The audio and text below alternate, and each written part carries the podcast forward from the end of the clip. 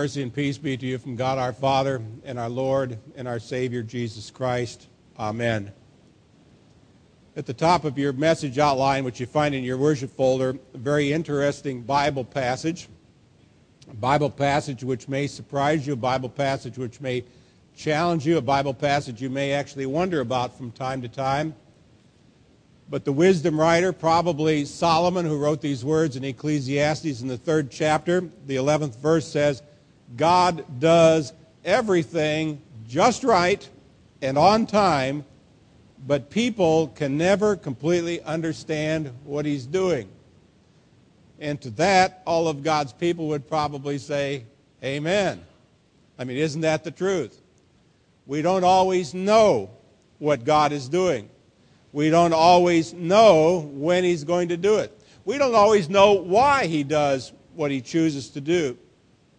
In fact, much of our life is lived not on our timetable, it's lived on God's timetable. Today we're going to take a look at how to experience or how to practice extreme believing. Extreme believing, particularly when God chooses to delay. Those times when we are forced to wait on God. And we're going to look today at a man by the name of Abraham because if ever a man had to wait on God, it was Abraham. Let me take you back in the Old Testament. God comes to Abraham and tells him that he's going to be a great nation. Took him outside and said, Abraham, look at the, look at the sky. You see the stars? Your descendants will be as many as the stars.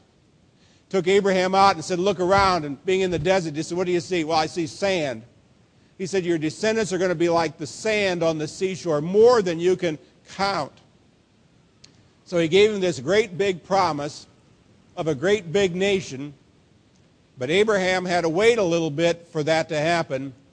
He waited 100 years. Now, what's the longest you have ever waited for a promise of God to take place? I was thinking about how I would answer that myself, and, and I got to thinking that from as small as I can remember, I had wanted to be a pastor. I was fortunate enough to grow up in a Christian family. I was raised by my grandparents.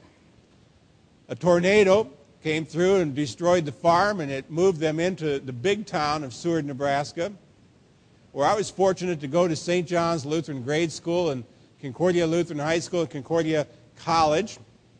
But it was when I was really little when I was watching my pastors, whether they be Pastor Yauk or Pastor Spitz or one of my favorite ones, Pastor Heidemann, I knew that I wanted to be a pastor.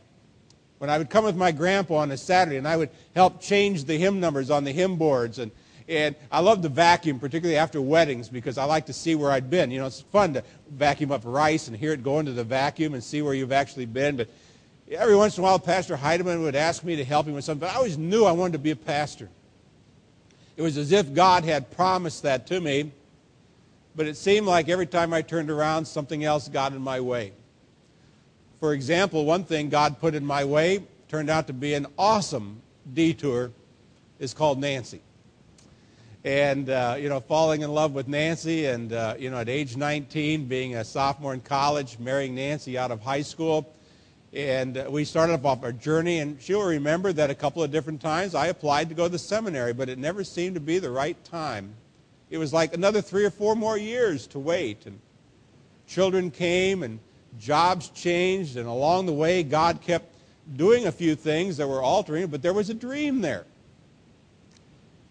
And it wasn't really until it was almost when I was 40 years old that the dream actually came true, going to the seminary and finally graduating from the seminary and finally being out in the ministry. But guess what? The dreams haven't ended there because there's always more dreams. All the while that God's doing, I'm going to talk a little bit about dreams today. But I'm, I'm just saying that sometimes God's timetable is different than ours. Now, I've told many people that had I gone right from high school to college to seminary to become a pastor, I'm not sure I'd be a pastor anymore today. I'm not sure why I feel that. I just don't think I was prepared. See, God knew something I didn't know. That's why there was a delay in the process. But now Abraham had to wait 100 years. Most of us probably won't even make it that long. Now, what do you do when you're waiting on God? When what you think God wants for your life doesn't happen? I think the Bible suggests at least five different things. Here's the very first thing I think the Bible suggests, and it's this that we need to understand the six phases of faith. You know that there are six phases of faith. The very first phase is this it's that dream. Now, if I think back about the dream of being a pastor, God gave me that dream. Now, sometimes that dream comes to you very early in life. God shows it to you. Sometimes it comes in midlife. I mean, I certainly know men who, after a period of time, suddenly at the age of 30 or 40 said, Man, I, I really ought to be doing this in life. Sometimes it happens to a college student after their, their freshman year or sophomore year, and they say, I need to change my major and I need to do this instead of that. Sometimes it comes late in life. The dream came to Abraham when he was 75 years old. Wayne Cranfield and I went to a conference this last week in, in the Dallas area, and most of the speakers were pretty young. I mean, compared to Wayne and I, most anybody's pretty young. Uh, in fact, one of the pastors is 29 years old. Boy, what a ball of energy that little dude is uh, spiky hair, the whole nine yards. But I tell you, the guy that I was intrigued by, made me think about, was 71. I thought, well, I got a few years yet to go. He seemed like he was had a little energy, a little stuff left in him. He still had some dreams. In fact, he pastors a church called, I don't know, it's called it Dream Makers or something like that, something to do with dreams. Really interesting. If the dream came to Abraham at age 75, I'm going to make you a father of a great nation. But here, came, here comes phase number two. It's called decision. God gives you the dream, but you've got to decide whether you're going to act on it. You're going to have to act on it. And every godly dream has a step where you need to take a step of faith. I think back to when I finally decided maybe the seminary thing and being a pastor was a thing to do. And so rather than work basketball camps like I had normally done as a, as a high school basketball coach, would be to go to the seminary one summer just to see what it was like. That was kind of a step of faith. And I really remember after the very first class, is called The History of Lutheranism in America, which isn't, by the way, the most exciting class you'll ever take.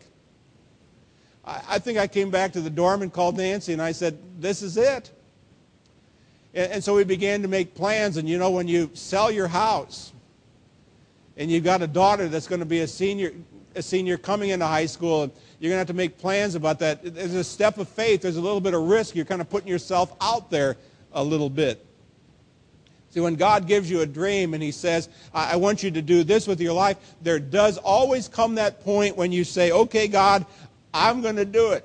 Now, sometimes it's a little itty bitty step of faith. Sometimes it's a giant leap of faith that God asks you to do to get to that dream. It's changing a career. It's changing a job. It's moving to a different city. It's changing profession. I don't know what it could be, but if God's giving you a dream, there comes a time when you just need to suck it up and do it. But then comes step, phase three, which is a delay. There's sometimes a delay. It's a gap between the God given dream and the time when God actually fulfills it. I mean, I couldn't say I want to be a pastor and immediately become a pastor, at least not in our tradition. I should have joined another denomination. I could have just said, I got a Bible, I'm a pastor. That works in some places. I mean, 11 years after God gave Abraham his dream, Abraham is now 86 years old. He still doesn't have any children. Genesis 16:1 says, "But Sarah had not borne him any." Now, what happened in that 11-year period of waiting? Anybody know what happened in those 11 years? Nothing. Nothing happened. He was just waiting on God. I mean, I don't mean he was sitting in his tent every day and just kind of sitting there. He was waiting because he was waiting for what God was going to show him next. He, he was tempted to doubt, that's for sure. He was tempted to despair. I know that. He probably was tempted to take detours. We know he actually took a few detours thanks to his wife, Sarah.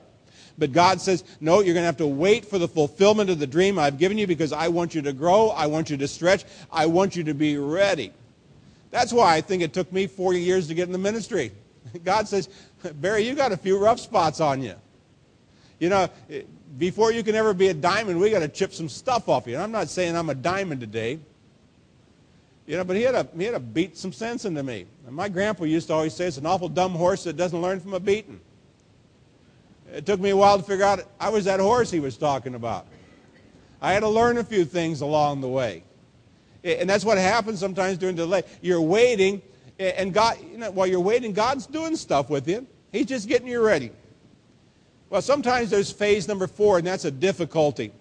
God not only lets you wait for a long time, but sometimes He actually allows you to have problems where things can actually go from bad to worse to impossible.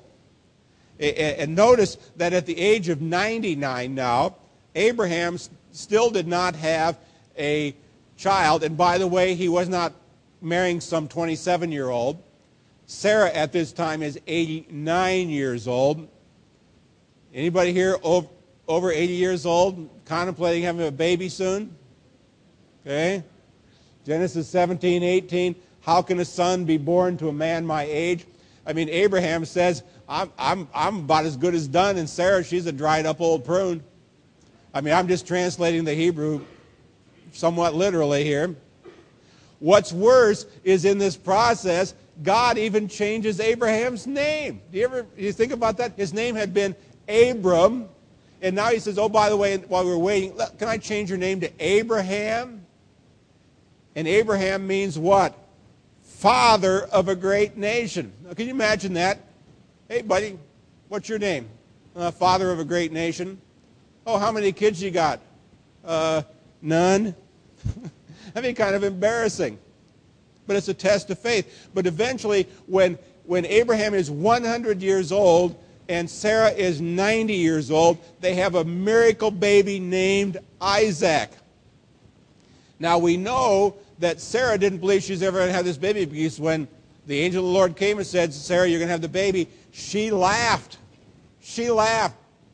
Well, we know that she didn't have any faith because any 90 year old woman who would find out she was pregnant would not laugh. She would what? She would cry. She would cry. But Sarah laughs, Abraham laughs, but guess what? God gets the last laugh. Why? He says, call the baby's name Isaac, which means what? Laughter. Oh man, God is good. Yeah, got the last laugh on you too.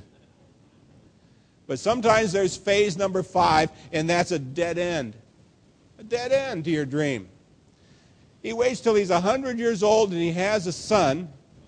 But as the son begins to grow up, along comes God who says, What? I want you to give him back to me. I want you to sacrifice him on an altar to me. Now, Abraham must have been scratching whatever hair he may have had left and thinking, what kind of a God is this? He's asking me to sacrifice the very dream child that he promised me. Now, how do you know when you've got to a dead end? How do you know when you got to a dead end? Well, you feel hopeless. Some of you are at a dead end right now. You're looking at your budget and you're saying, we're at a dead end. Some of you are at a dead end in your career. Some of you are at a dead end when it comes to some friendships. I don't know how many of you are on Facebook. I happen to have a Facebook page. I got more friends than I knew I had. Uh, but I, I happen to get a little notice from one of them this morning who changed his relationship from in a relationship to it's over a young person. It's over. They had come to a dead end in their relationship.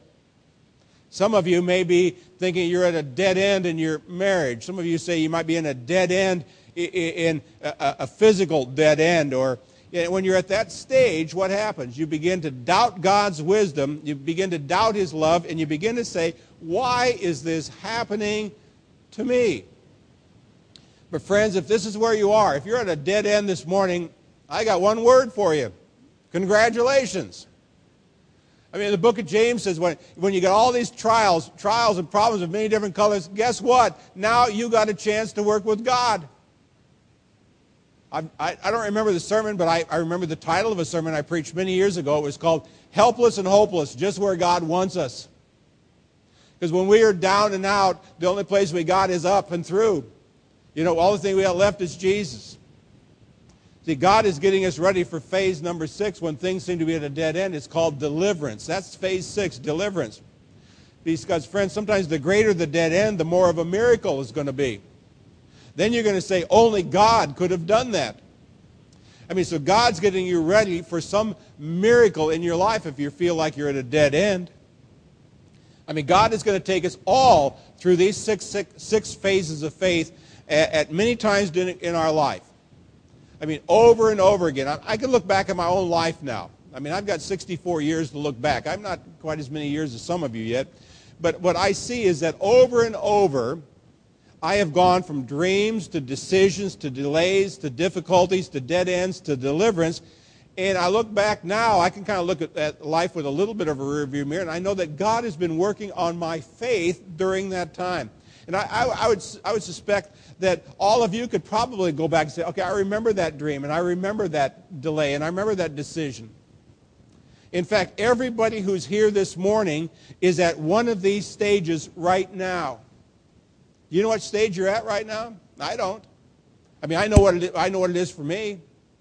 But do you know where you are right now in those six stages? Some of you are in the dream phase. You're kind of getting an idea. Some of you are in the delay stage. You're wondering where this is all going. Some of you are in the, in the difficulty stage. You can't quite figure out what, what's going on. You're trying to do good, but everything seems to be kind of bugging you. Some of you are at the dead end. You wonder if you're ever going to get out of this mess.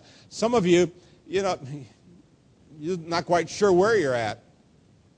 See, that's why you have to understand how God works in your life if you're going to learn to be patient and learn to keep on believing. So our, our very first point was what? Understand those six phases of faith. But here's the second thing you need to do. Once you understand that, number two, remember what God can do. Remember what God can do. The situation may be out of control, but guess what? It is not out of God's control. A couple of weeks ago or a week ago, I traded in my truck on a, on a, new, on a car, not a new car, a new used car. And, and I happened to mention that to a friend of mine, and, and he wrote me back and he said, I'm thinking I might need to do the same. And I didn't think much about it until the next day I got pictures of his truck. I mean, he knew, I knew he drove, drove a truck too. Well, well guess what?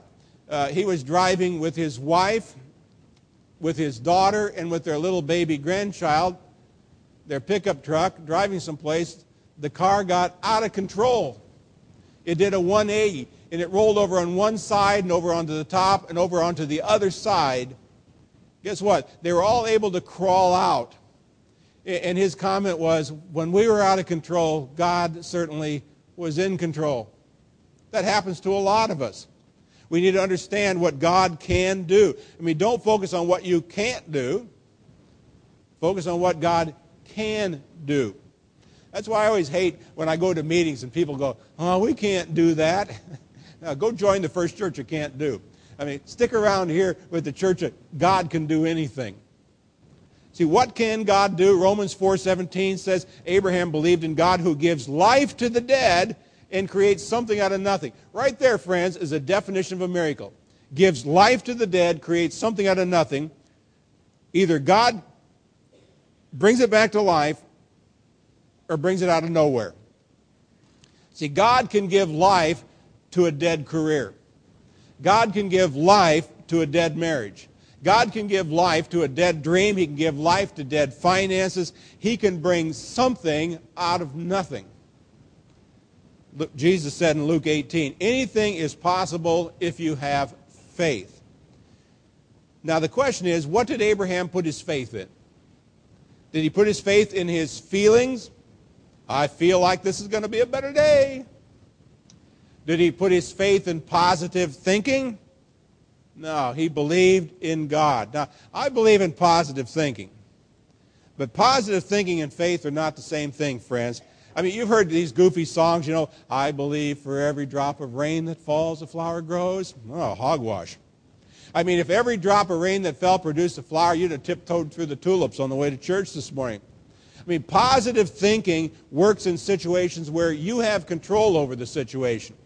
But it's worthless in times that are totally out of control. That's why when you come to your dead end in life, whatever that dead end may be, you need more than just a happy thought. You need more than just putting a little smiley face on the situation. See, the only thing that will change whatever circumstances you find yourself in is extreme faith. That's why I started this message series. Extreme days take extreme faith. Faith in God works when things are out of your control. And guess what? Most of your life is out of your control. So when you get to a dead end, you need to remember what God can do. What is impossible with men is possible with God. Here's the third thing rely on God's promises. This whole series has been built around God's promises. Romans 4:18, when hope was dead within him, Abraham went on hoping in faith. Notice this, he relied on the word of God. Now, how do you know when hope is dying? I'll give you a clue. Hope is dying when you start using the word never. I'm never going to get married. I'm never, or we're never going to have a baby. I'm never going to be happy again. I'm never going to get what I want in life. I'm never going to change. Now, what do you do when hope starts to die within you? Romans 4:18 says, you know, uh, when hope was dead, Abraham went on hoping in faith. But this wasn't wishful thinking. This wasn't positive thinking. This was extreme believing. Now, how do you practice extreme believing when you feel like giving up or doubting? Romans 8 says he relied on God's word. And guess what? There is not a thing in this world that is more reliable than God's word.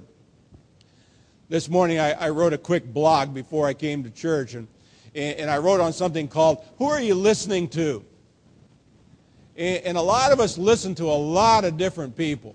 But you're really only listening to about four different people. You either listen to God, or you listen to the devil, or you listen to other people, or you listen to yourself. And I got news for you three out of those four are terribly unreliable.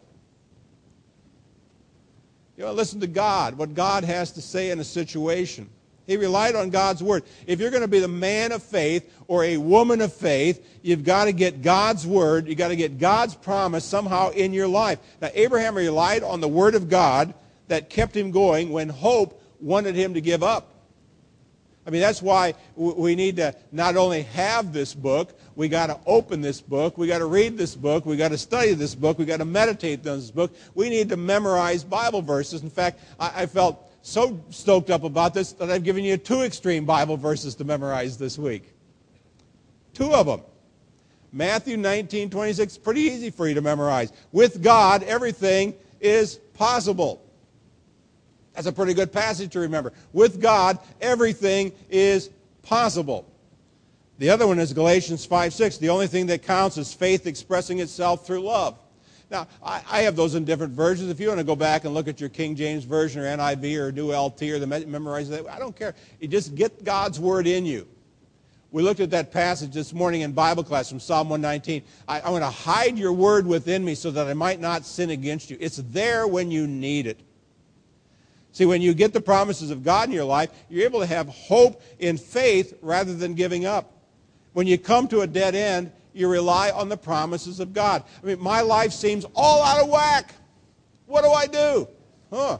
Trust in the Lord with all your heart. Lean not on your understanding. In all your ways acknowledge Him. He'll make straight your paths. My paths are crooked. Where did I go wrong? I can tell you where I go wrong most often. I rely on my own understanding. I mean, you'd think with three master's degree and the doctorate, you'd know something. Guess what? You don't know anything. I got news for you, folks. As smart as you think you are, you're pretty dumb in the sight of God. Sorry about that. Burst some of your bubbles, I know. Just the way it is. But see, when you get the promises of God in your life, you suddenly wise up. You start re- relying on hope and faith and than giving up. Hebrews 11:7 while God was testing him Abraham still trusted in God and his promises so he offered his son Isaac. Isn't that amazing? Out of faith he said, "Okay, uh, Abraham, offer up your son." Okay. And you kind of go, "How could he do that?" Well, I think there are at least three reasons he followed through. One of them was that he believed that God would raise him from the dead. I mean, if he had to sacrifice him, You read Hebrews 11, verse 19, in the great hall of faith, Abraham believed that even if he had killed his son, God would have raised him back to life. Second thing was, he told his servant, if you remember the story in Genesis, he tells the servant at the bottom of the mountain, he says this, we're going to go, we are going to go up to the mountain to sacrifice, and then we will come back down. He didn't say, and by the way, we'll go up and I'll come back down. And when they're walking up the hill, oh, this is a question that always kind of caught in my throat for the longest time because I was always trying to remember what it would be like for me walking up a mountain with my son Eric, knowing that I was going to sacrifice him to God. And halfway up the mountain, Eric would say, Daddy, we got no sheep. What are we going to sacrifice? What would you say? Remember what Abraham said? The Lord will provide. The Lord will provide. I mean, he had no doubt that somehow God was going to spare his son or resurrect him from the dead. Why? Because he had the promises of God. So, friends, I'd ask you, what are you going to say when God says, I want you to sacrifice your greatest dream, the thing you value most, the thing you crave most? What are you going to do when God says, I want you to sacrifice that on the altar to me? I mean, are, are you going to be willing to do what Abraham did? Will you hope against hope? Will you rely on God's promises? Romans 4:18 says, though it seemed Abraham's hope could not be fulfilled, he did become the father of many nations exactly as God promised. You know, the disciples walked around with Jesus for 3 years they thought he was going to set up this big kingdom and that somehow they were all going to get their own little mini thrones, their little, little mini pope chairs. You know, but then one day they look up and guess what? Jesus isn't sitting on a throne. Where is he? He's hanging on a cross. You look at him hanging on the cross long enough, and guess what? You got a dead Jesus up there too. You talk about a dead end in your life. You have all these dreams, and now your, your dream is hanging dead on a cross. I mean, these disciples are devastated. I mean, here's the Messiah, the Son of God. How in the world can the Son of God be hanging dead on a cross? Their problem was it was Friday, and they didn't know Sunday was coming. They didn't know Easter was on the way. I mean, God specializes in turning dead situations around and resurrecting situations that look hopeless when we rely on his promises. I mean, each of us, every last one of us, I don't care how old you are, male, female, young, old, we've all got our own unique tests of faith. But God's promises are the same for every last one of us. I mean, I don't, you know, I go back to Proverbs 3, 5, and 6. This is the one that God's planted on my heart, my life verse. Trust in the Lord with all your heart, lean not on your understanding, in all, all his ways, acknowledge him in all your ways, and he'll make straight your paths. I don't care, your path may look crooked. It's going to be different than what my path looks like. But his promises are still there. He'll straighten it out no matter what yours looks like if you just trust on him and, and rely on him and, and acknowledge him. You need to be ready for God to redirect you in life. I mentioned this this morning in Bible class. I have a GPS. What happens when you got a GPS and you drive by your exit? The little voice says, refocusing, redirecting, repositioning. I mean, that's what God does us. We go zipping down the way, uh, highway of life, and we skip the exit that God wants us on. And he, God, God, in His great grace, does what? He, he, he redirects us. He repositions us. He gives us a second chance. There's an old Christian song. I don't remember who sang it. If I think about it long enough, I will. Dallas Holm, I just remembered. Uh, and in there, he says, when God closes a door, look for a window and how true that is. God may close doors in your life, but there's always another window. God may just want to redirect you for a while. Here's the fourth thing you need to know, and that's to recognize the facts. Romans 4 says, without weakening in his faith, he faced the fact that in his, his body was as good as dead, and Sarah's womb was also dead, yet he did not waver in his unbelief. See, Abraham looked at the situation and said, Man, I'm an old dude. I'm 99 years old. and look at this prune 89. He does not deny the facts in front of his face. He faces those facts, though, with faith. And, friend, this is very important. Faith does not ignore reality. Do you ever meet a person who uh, is so heavenly minded that they're of no earthly value? I mean, they, they can't hardly deal with reality. I mean, faith does not ignore reality. Faith doesn't pretend you don't have a problem. Faith is not denial. See, faith asks you to face the realities in your life without getting discouraged by it. It's not, it's not clinging to the past. It's not stubborn foolishness. Can I give you another good word today? I mean, some of you, if you're waiting for eight tracks to come back, get over it. If some of you are still waiting for those dimpled chads to be counted and Al Gore is president, get over it. I mean, don't hang on to stuff that's dead and gone. I mean, one thing I've told a lot of people over the years is this when the horse dies, get another horse. You know, when the horse dies, dismount. When a dream dies, get off of it, saddle up another dream because God's not through with you yet. I mean, some of you, what you really need to do is declare a day of grieving, a day of personal grieving, to do some legitimate grieving in your life. Things have not turned out the way you've planned them. I mean, what you dreamt about is not going to happen. Now, don't throw yourself a pity party. Instead, believe that God knows what's best and say, Lord, it didn't turn out the way I planned it, but God, you've got a better plan. The reason so many of my dreams die is why? Is because they're my dreams and not God's dreams. I mean, churches do that a lot too. Church says, hey, we got a vision. Come on, God, bless our vision. And God's going, why should I bless your vision? Because I have one of my own for your church. We ought to look and see and ask ourselves, what is God saying to us as a church? And when we figure that out, we say, okay, God, we willingly join you there. There's a final thought here, too, and that's just to rejoice anticipation. Rejoice in anticipation. Joyfully expect God to act in your life. Joyfully believe that God is going to do great things in your life. Romans 4 says, Abraham never doubted. He believed God for his faith and trust grew even stronger, and he praised God, notice this, for this blessing even before it happened. Did you get that? He rejoiced even before it happened. That's extreme faith. When you thank God for something after it happens, guess what, friends? That's called gratitude. When you thank God for something before it happens, that's faith. Let me give you an example, great example from the Bible. Jesus comes to the town of Bethany to raise Lazarus. Remember Lazarus, Mary and Martha's uh, brother from the dead. He goes up to the grave, and the Bible says that before he prays, this is what Jesus said Father, I thank you that you have already heard me. Isn't that amazing? I thank you that you've already heard me. He's thanking God in advance because he knows that God wants to deliver and that God will deliver. Do you know there's three different kinds of deliverance that God uses in your life? One of them would be what I call circumstantial deliverance. Sometimes God just changes the circumstances in your life.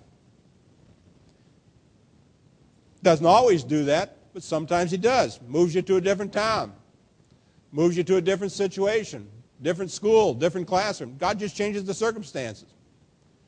Sometimes God also does personal deliverance. He doesn't change the circumstances. What does He do? He changes you that's probably the one most of us need. I mean, most of us don't need a new job or a new place to live or a new school or whatever. Some of us just need to suck it up and let God work on us. We need an attitude adjustment. We need a internal dope slap. you know, where God just said, come on, get with it. You know, shape up. There's a third form of deliverance God gives that most of us don't look upon as being good, but it is really great. Sometimes there's enough pain in life that it's only going to be relieved through what we would call the ultimate deliverance, and that's heaven. That's a form of deliverance, too, friends. It's the ultimate deliverance. It's called heaven. One day, we're going to a place, at least those of us who know the Lord, where there is no more sorrow, there's no more pain, no more tears, no more suffering, no more sadness. That's the ultimate deliverance that God can give to any of his children. Friends, I, you know this as well as I do. God has not promised that all of your loved ones are going to live for as long as you want them to live. God's never promised that. God has not promised that you will not have any difficulties in this life. God has not promised that you will not have any dead ends or delays. He has not promised to take away all of your pain. But I can tell you something. This Bible says that He has promised to give you strength to handle whatever situation comes through your life. And He has promised that He will ultimately deliver you. Whether He doesn't change your circumstance or whether He doesn't change you, He may just say, It's time for you to come home to be with me where there is no more sorrow, suffering, sickness, or sadness. Romans 5 2, we rejoice in the hope of the glory of God. What is the glory of God? Well, friends, it's heaven. But there's only one way to get there. That's very important for you to know because there are a lot of other people out there who will tell you that there are many ways to get to heaven. I've studied enough about world religions to know that they're all wrong. I mean, Christianity is the only one that worships a living God. Everybody else worships a dead God. I'm not interested in dead gods. I know that the Buddhists say that there are many paths to heaven. They haven't figured out which path it is. You got Muslims who say, well, the, the Prophet Muhammad pointed to the right place, but even Muhammad at his death said, I never figured out where it was. And then over here you got Jesus saying, I am the way, I am the truth, I am the life. No one comes to the Father except through me. See, the only way we get to this ultimate deliverance is by grace through faith in the Lord Jesus Christ. The word for deliverance in the Bible is salvation. That's what salvation really means. Jesus is your Savior. Jesus is your deliverer, and that is a far cry from positive thinking. That's a far cry from wishful thinking. But God offers us the best hope there is in this world. Are you at a dead end this morning? My voice is just about at a dead end. I can tell. But guess what? Jesus can turn your hopeless dead ends into endless hope. Whatever problem seems hopeless to you, give it to Him and give your life to Him. Let's pray. Heavenly Father, we thank you for the dreams you give us. We pray that we actually see the dreams you give us and not chase our own dreams and ask you to follow.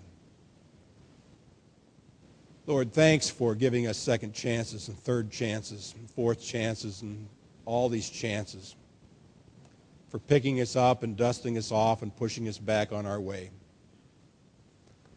Lord, we even thank you for the gift of ultimate deliverance, that gift of heaven.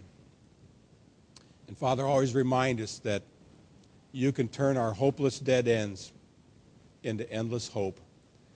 We pray it in the precious name of Jesus. Amen.